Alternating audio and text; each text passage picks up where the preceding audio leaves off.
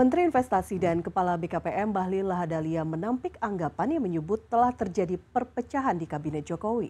Isu ini muncul pasca mundurnya Mahfud MD sebagai Menko Polhukam. Bahlil juga membantah adanya ketidaknyamanan dari sebagian Menteri Kabinet Jokowi. Menurut Bahlil, saat ini Kabinet Jokowi tetap solid dan bertekad menuntaskan masa bakti. Bahlil juga menghormati keputusan Mahfud MD yang akan mundur dari jabatannya. Itu kan hak. Mungkin katakanlah kalau itu terjadi, Bang Mahfud itu kan senior saya. Beliau kan orang baik. Mungkin beliau merasa kalau seandainya itu terjadi, tapi saya belum yakin ya.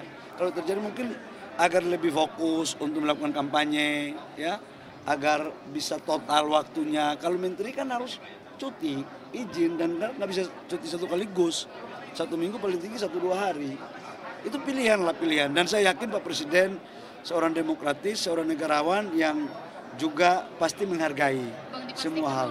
Pak Menteri soal kebijakan itu ini tidak akan mengaruhi soliditas di kabinet. Saya yakin enggak lah, enggak lah, enggak, enggak, enggak lah. Saya yakin semuanya baik-baik aja kok. Kemarin Pak Pihak Istana Kepresidenan membantah isu adanya ketidaknyamanan yang terjadi di antara para Menteri Kabinet Indonesia Maju saat menghadiri rapat di Istana Kepresidenan Jakarta.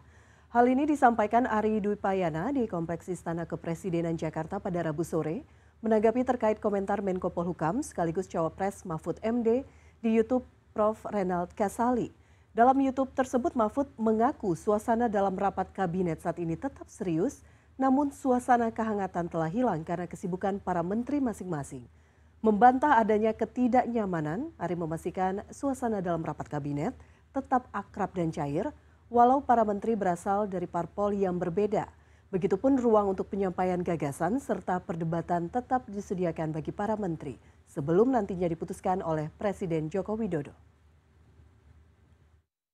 Dalam rapat-rapat kabinet, sidang paripurna juga suasananya sangat akrab, sangat dekat, sangat cair begitu.